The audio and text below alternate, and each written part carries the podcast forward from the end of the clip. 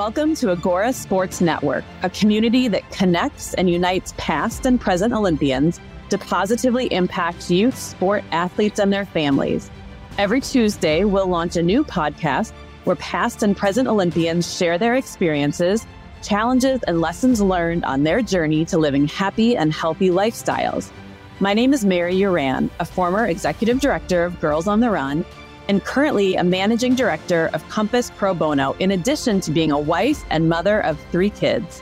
It's my pleasure to introduce you to Carrie Tollefson, a member of the two thousand four Olympic team running the fifteen hundred meters. In addition, she's a wife, mother of three kids under the age of fourteen, a weekly podcast host of See Tally Run, and a commentator and analyst for such news outlets as E S P N two and N B C. Welcome, Carrie. Actually, I know a lot about like your current day life, but first I want to take us back to hearing about your Olympic experience. Oh, man. So tell us, a long time ago, so I have to get my mind right. Yeah, so bring us back to two thousand four and yeah. the events leading up to it. Tell us a little bit about your Olympic experience. Yeah, I mean, I loved the Olympics. It was, you know, it was a long time coming. It was something that I thought about for many, many years. Um, but I'll never forget the opening ceremonies. I mean, I'm just going to go right into that moment because it was probably one of my favorite moments of my life, to be honest. You know, I loved racing there, but I think that was that first time where I really realized that I made it. And not only did I make it, but my family made it, and my friends and family from all around the world, my teammates, my coaches, like all these people, we, it was a collaborative effort. It wasn't just me. That Olympic ceremony, the opening ceremony, was so special. I had LeBron James behind me. So it's amazing. Yeah, he was young and just starting his professional career. And I remember thinking, I'm crying here. I'm like losing my mind. I'm wearing the red, white, and blue. And I looked back because we had these little cameras, and we I went back and I went around and looked, got like a three sixty view. And his tears were streaming down his You know, he's six seven, he's huge and has everything going for him. And he was equally as excited. So I still get a little bit like emotional talking about it. That sense of awe, right? And you were in Greece where it yeah. all started. So there's something extra special, I imagine, being there. Really cool. They had all the um, signs on the light poles, and it all said, "Welcome home," because that's where it all started. Yeah. So it was really special. So take me even further back. What sports did you play in elementary, middle, high school? And uh, did you compete in college? I did compete from the age of probably five on. I was the youngest of three girls in my family, and my two older sisters were in everything: music, acting, every sport you could think of. My dad was a college football player. My mom did not have the opportunity to compete, but she would have been a heck of an athlete. She was, she was the loudest one in the in the audience, and she still is to this day. I believe that. Every play that everyone has to run, she knows every lap that we needed to run. Like, she just was a true sports mom all the way. So for me, being kind of the last one in my family, I had to do it all. Basketball was kind of my big sport. Like, I loved basketball. I thought I was going to be a basketball player. I didn't know that. My center actually went and played pro. Before the W N B A, she went over and played over in Poland and in Greece and all, all over the place. That was my main thing. I played basketball, but we played tennis and golf and um, volleyball, all of it, because I grew up in a real small town. Yep, so that was the only thing to do, right? Only thing to do was to play sports, be in music, be in plays, do it all. So at what point did you know that track and field and cross country were going to be kind of your sport? You know, I think early on, I didn't really know that was going to be my sport. As I said, I wanted to be a basketball player. But when I started to win, and I won at an early age, I have these young kids now, and I don't want to put the emphasis on winning. But when you win, it kind of is an eye opener. Like, oh, wait, I am good at something, and it feels really good. Yeah. And I like to work hard to want to win again. And so I think that's really where I learned that I had something different than other people. And I was twelve years old when that happened. And was that somebody like a coach or your parents that saw that? Or was that really intrinsically sought out? That's a good question, because I can remember rumblings on the side. I can visualize and like really remember people talking about me without me really knowing what was going on. Right. You know, I was a true twelve-year-old. Like, I grew up in this era where we didn't have phones and we didn't have all this stuff, but I knew that I was good at something, but nobody put any pressure on me. They were wondering what do I do with this kid? Right. You know, I mean, I was running really fast at a very young age with very little training. And from this town of, you know, sixteen hundred, like I said, so I always say sixteen hundred because that was one of my favorite distances. That's what you run in high school, the sixteen hundred and the thirty-two hundred. That's your lucky number. Yes. sixteen hundred. Yeah. So I knew early on, but I didn't really get it. But I could see people talking about it. And when did you realize that the Olympics were a realistic goal for you? Probably not until college. You know, I went to Villanova University, which was a long ways away from yes. home. Being that far away from home, I think that was the first step.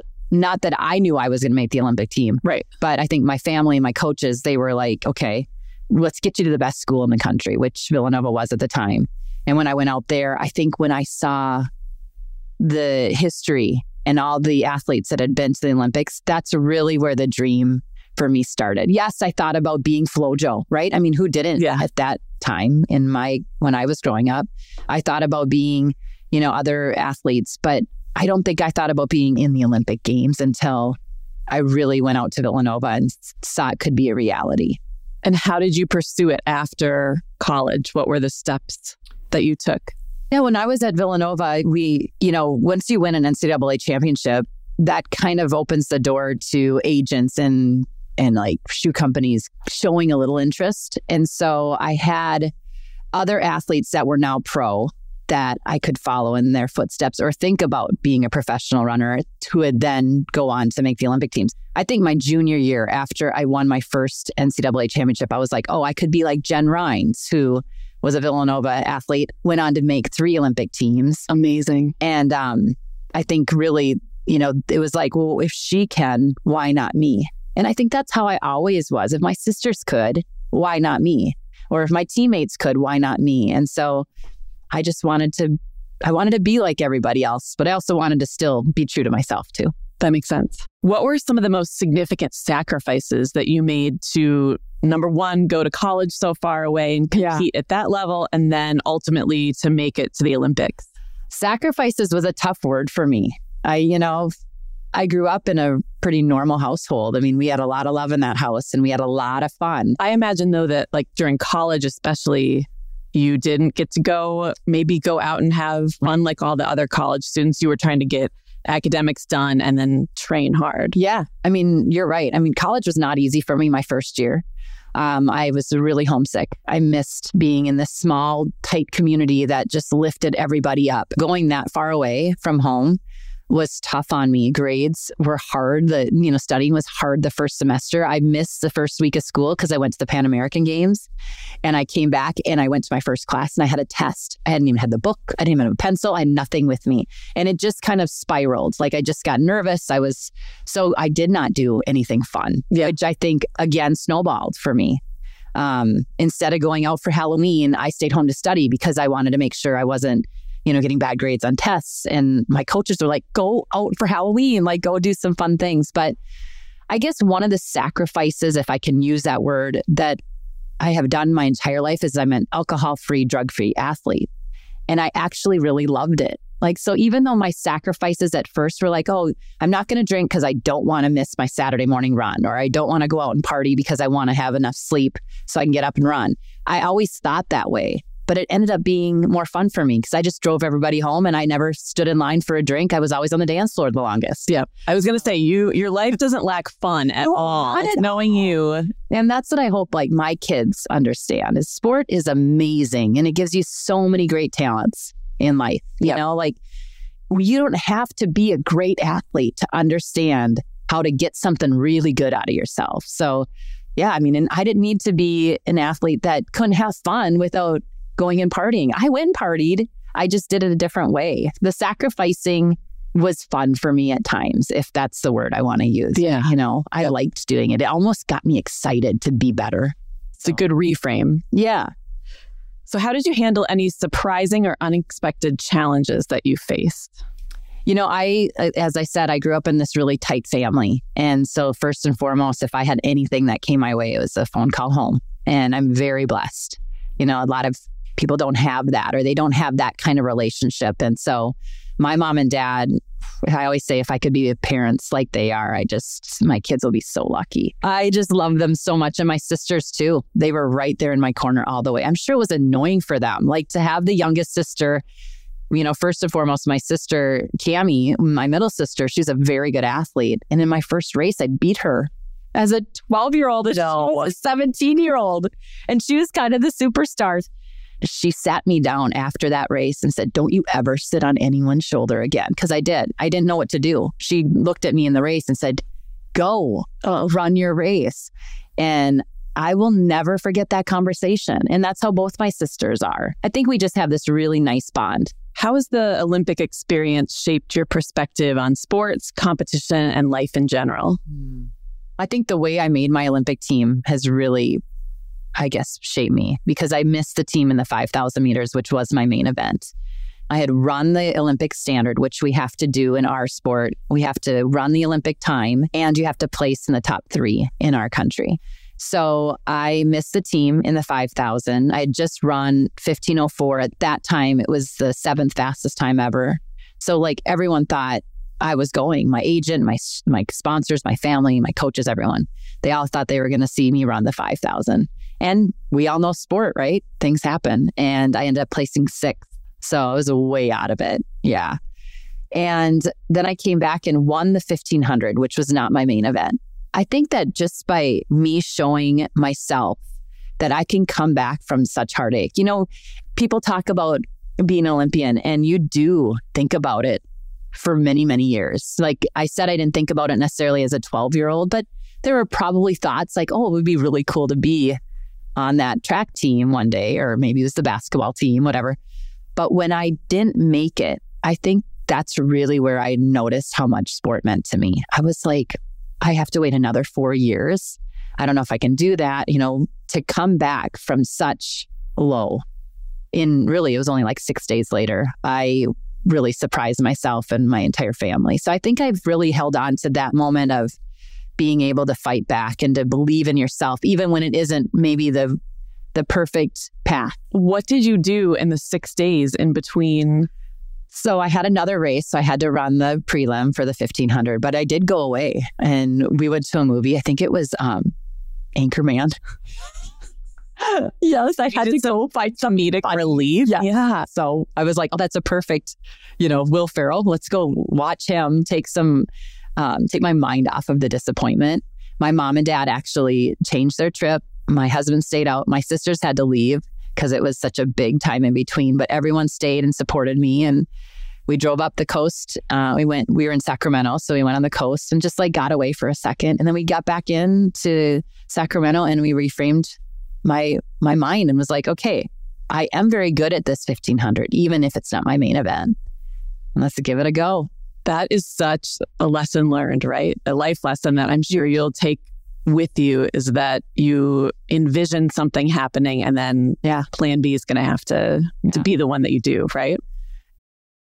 This episode is brought to you by our friends at Don Pablo Coffee. If you're interested in quality coffee, fresh to order, roasted in small batches in the timeless Latin American traditions of roasting, then Don Pablo Coffee is for you. Check them out at don pablo coffee dot com and use the promo code Agora at checkout for additional savings off your first order. So looking back, is there anything you wish you knew or would have done differently on your road to the Olympics other than win that five thousand? Yeah, I would have loved to have won that five thousand, but I am really thankful for the win in the fifteen hundred. I feel like that really did change my life. Something about it. It just showing me what I I can do, what I'm capable of. But I think going back, I would be a little bit easier on myself at times. You know, I had some injuries along the way.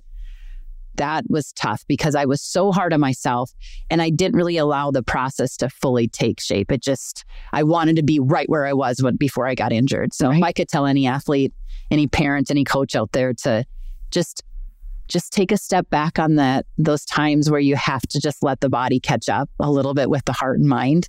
Um, it's a really hard thing to do as an athlete, but I wish I had more patience. Yeah, it seems almost like injury is part of the process, right? Like it's, if you can expect it, yeah. that you're going to have those types of setbacks, then at least you'll be able to weather it a little bit easier. it can be a huge setback, but I always feel like I came back a better athlete, which seems crazy, but mentally I was a little bit more tough. Mentally, I was a little bit more sharp and focused. Physically, I worked on other things. So maybe it was a little bit more agility, or I, I was a swimmer when I wasn't swimming beforehand. I lifted harder. Like I just felt like if I could, you know, reshape my mind to believe that I was better because of it, I would have I would have been easier on myself, I think. Were you a broadcast major in college, or what? W- that was your major? Okay. Yeah, like communications major. So tell me about what led you to your current career in broadcasting, and you know what you did after the Olympics to get you to where you are as a podcast host, and you're all over broadcasting at the Boston Marathon, things like that. Well, when I was still early on in my professional career, I was being interviewed because I had placed second at the U S A T F Cross Country Championships. And the man, Tony Revis, he is an amazing guy and I love him. He was interviewing me and I said, Tony, one day I would love to have your job. There are no females in this room or in this field.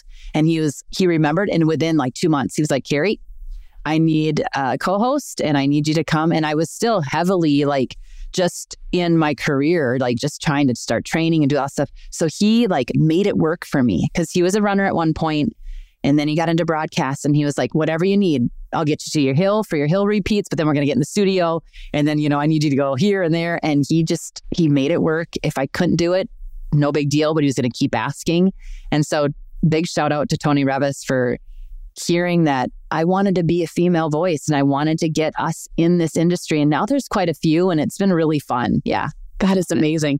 You were the first female to host a press conference at the Boston Marathon. Yeah, just this last year. Tell me about that moment. That was really cool. I mean, they have had females working it, right? But I got to be the one to ask all the elite athletes. Eliud Kipchoge, the fastest man in the world, was in the room. And that was a really big thing for him to race. And so, yeah, it was pretty special. And I just feel like we are, you know, in this era where we're really making a big change and we're really seeing that females are awesome and we should be doing everything we possibly can to to toot our horns because we belong. And yeah, I mean, sport has given me this this confidence to be able to stand up when that red light goes on, not be afraid. And if I say something wrong, okay, I'm going to fix it, or life is short, just go for it. Yeah. Not be worried about making no mistakes. Such thing as perfection, right? Yeah. And then we're here where you are leading the way in female broadcasting and things like that. It's exciting to think about where our daughters will yeah. will go in the world of sport. I know. I think of that a lot. And, you know, Ruby and Colette and Crosby, your son, and, you know, Georgia, they're like, they're with my kids all the time. And they constantly are just like thinking about what's next. And I think Ruby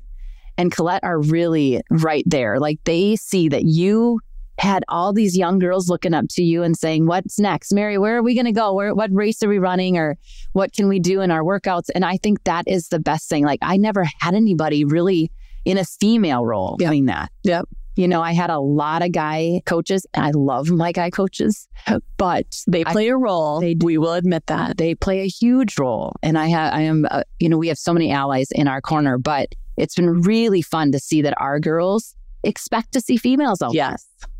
Yes. I can't wait to see, especially with, you know, we're watching women's soccer yeah. happen right now. And, you know, sponsors are being told that people want to watch women's sports and that we want to have access, easy access to be able to watch it. So I'm, I think that we're at a tipping point right now. And I am fortunate in my sport. There's a couple different things like difference in distance still.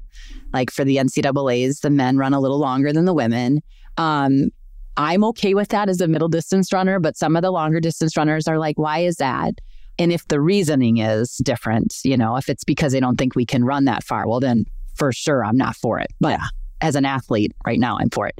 Um, but even in the world of road racing, you know, typically the prize money is the same. Now, what negotiations are being done might be different. Right. I am very fortunate in my sport. I'm proud of my sport. That's great. Continuing to talk about our kids and life as a mom. Yes. Are your kids athletes? They are athletes. Ruby is running now. She's yes. a Nordic skier. She's a basketball player. Um, and our boys are just super busy. Everett is ten and he's in everything you can possibly think of. And Greer is that third child. Everyone said, are you going to have, how many kids are you going to have? My sister said, think long and hard about just two because they each have three. I was like, I am having three, as many as possible. I, yeah. I was third. So my third is a lot like, I think I'm seeing, you know, a lot in him of what maybe I was. So he's trying it all. So do your kids have aspirations to be an Olympian? And do they mm-hmm. do, do they know your story and think it's cool that you went to the Olympics? They definitely know the story and they do think it's cool. I mean, every now and then they'll remind me. And I love that, to be yeah. honest. Um, but there have been times, to be quite honest, like Ruby has said, Mom, I'm not you. And I get that. You know, there's people that say, Ruby, are you going to be a runner like your mom? And I think she wants to be a runner like Ruby. Yeah. You know, I think yeah. there are times when she would love to be a runner like I am, but she wants to be her person. And that's maybe my parenting to her. Like, you don't have to run like I did. If you want to, go for it. But you don't have to run like I did. So, that's amazing. Did you try to play it cool at first? Like, you can run if you want to. Oh, and then sure. really, like, really wanted oh, well, her to nice. be in track and cross country. It was a year ago this summer when she started cross country as a seventh grader. And I said, please do not go out, the, go out for this sport for me, because this is not a sport that you can do and take timeouts and just do it kind of halfways. You have to go all in. And so I think that that was um, a really good conversation for us to have. And yep. she's absolutely loved it. Maybe not so much like the actual race itself at times, but she loves the community. And I think that's why I'm still a runner today. It's the community. So what types of life lessons do you hope that your kids will learn through sport? Oh, just how tough you can be. You know, you don't have to be the first to cross the line, or it doesn't matter if you get in every game, but when you are tough, actually, I feel like practice is really where you learn about yourself, because that is that you don't have that gratification of winning, right? So you have to work hard. You got to dig deep in that fourth rep, or you got to go hard when you're doing your last cruncher and practice and basketball and things like that. So I feel like that's really where you learn about yourself.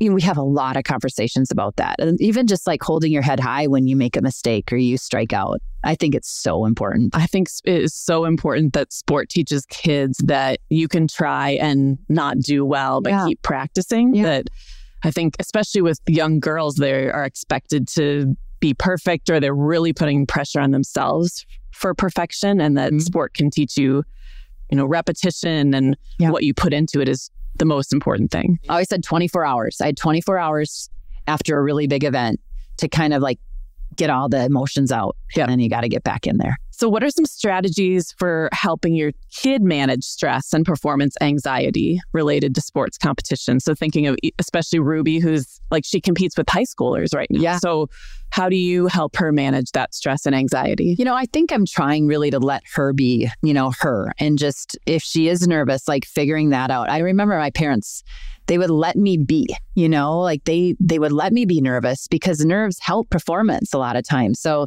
there wasn't any like, they weren't trying to tell me I couldn't be nervous or don't be this or that.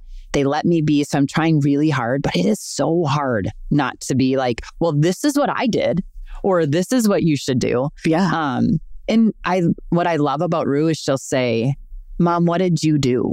And then it's like, okay, I can give her my examples. Yeah. So she doesn't have to feel like I'm constantly like thinking about me.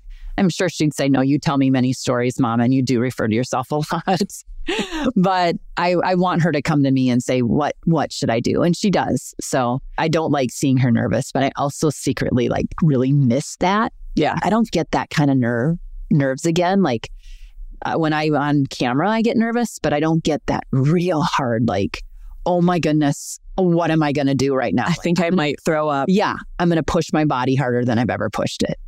And so I love that she's there now. Yep. It's super. And knowing what to do to self-regulate yeah. in that moment, that's going to serve her so well yeah. for getting nervous to go to college or for sure. something all at her first job, all of that. Yeah. Yeah. So how can I balance my kids' academic responsibilities and other activities with sports? Well, I think for us, I mean, obviously academics have to come first, even though it's hard. I mean, as a sport mom, like, oh, I want to talk about the run way more than I want to talk about English. Yes. But we have to remember that, right? So I we try to put that priority first, is making sure that we get our homework done. But I would have to say, like, I just want to have these kids that have fun in life. And so that's, we just keep it light. Yeah. You know, you, you don't get the best grade on the test. There's always going to be another one, or you go in and have those conversations with your teacher to see what you can do to maybe help with the grade. Like, I think that just making sure that these kids don't feel the pressure at home, at school, in practice, because these kids do. It's different.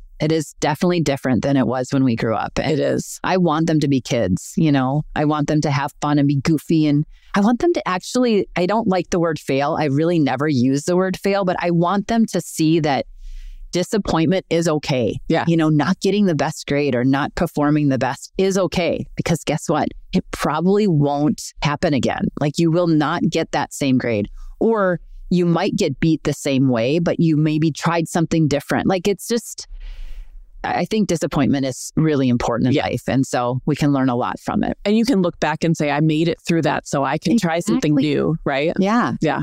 Yep. Okay. Mom to mom, what advice would you give to all those youth, high school, or college sport moms out there? Oh my goodness. Love your kids.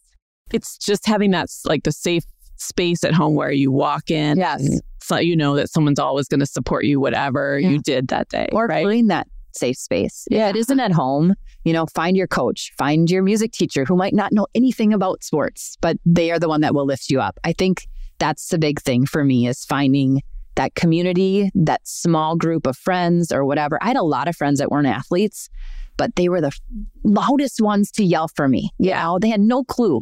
They would get on a bike and ride with me if I needed a training partner. You know, those people, find them in life. Okay, what one piece of advice would you give modern, current day youth sport athletes? Believe, I think. Believe in yourself, believe in your team around you, believe in your friendships. I think that I always think of the glass as half full rather than half empty. And we, in I think in general, think of things as the glass is half empty. Yeah. So I want people to believe in themselves, believe in what they want to achieve.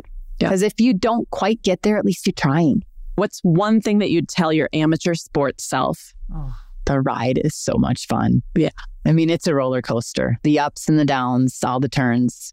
It is just so much fun. Obviously, I live this fun life now, but I miss that part of it, of the training, the racing, the the injuries, you know, the highs, the lows. I, I had an agent who was a phenomenal athlete and great friend of mine. He said, you know, remember the highs, because we we have very few of them. Yeah. You know, we're always kind of fighting to get to those highs. And so I want to remember that, but I remember the journey the most. And that was, I, I miss that.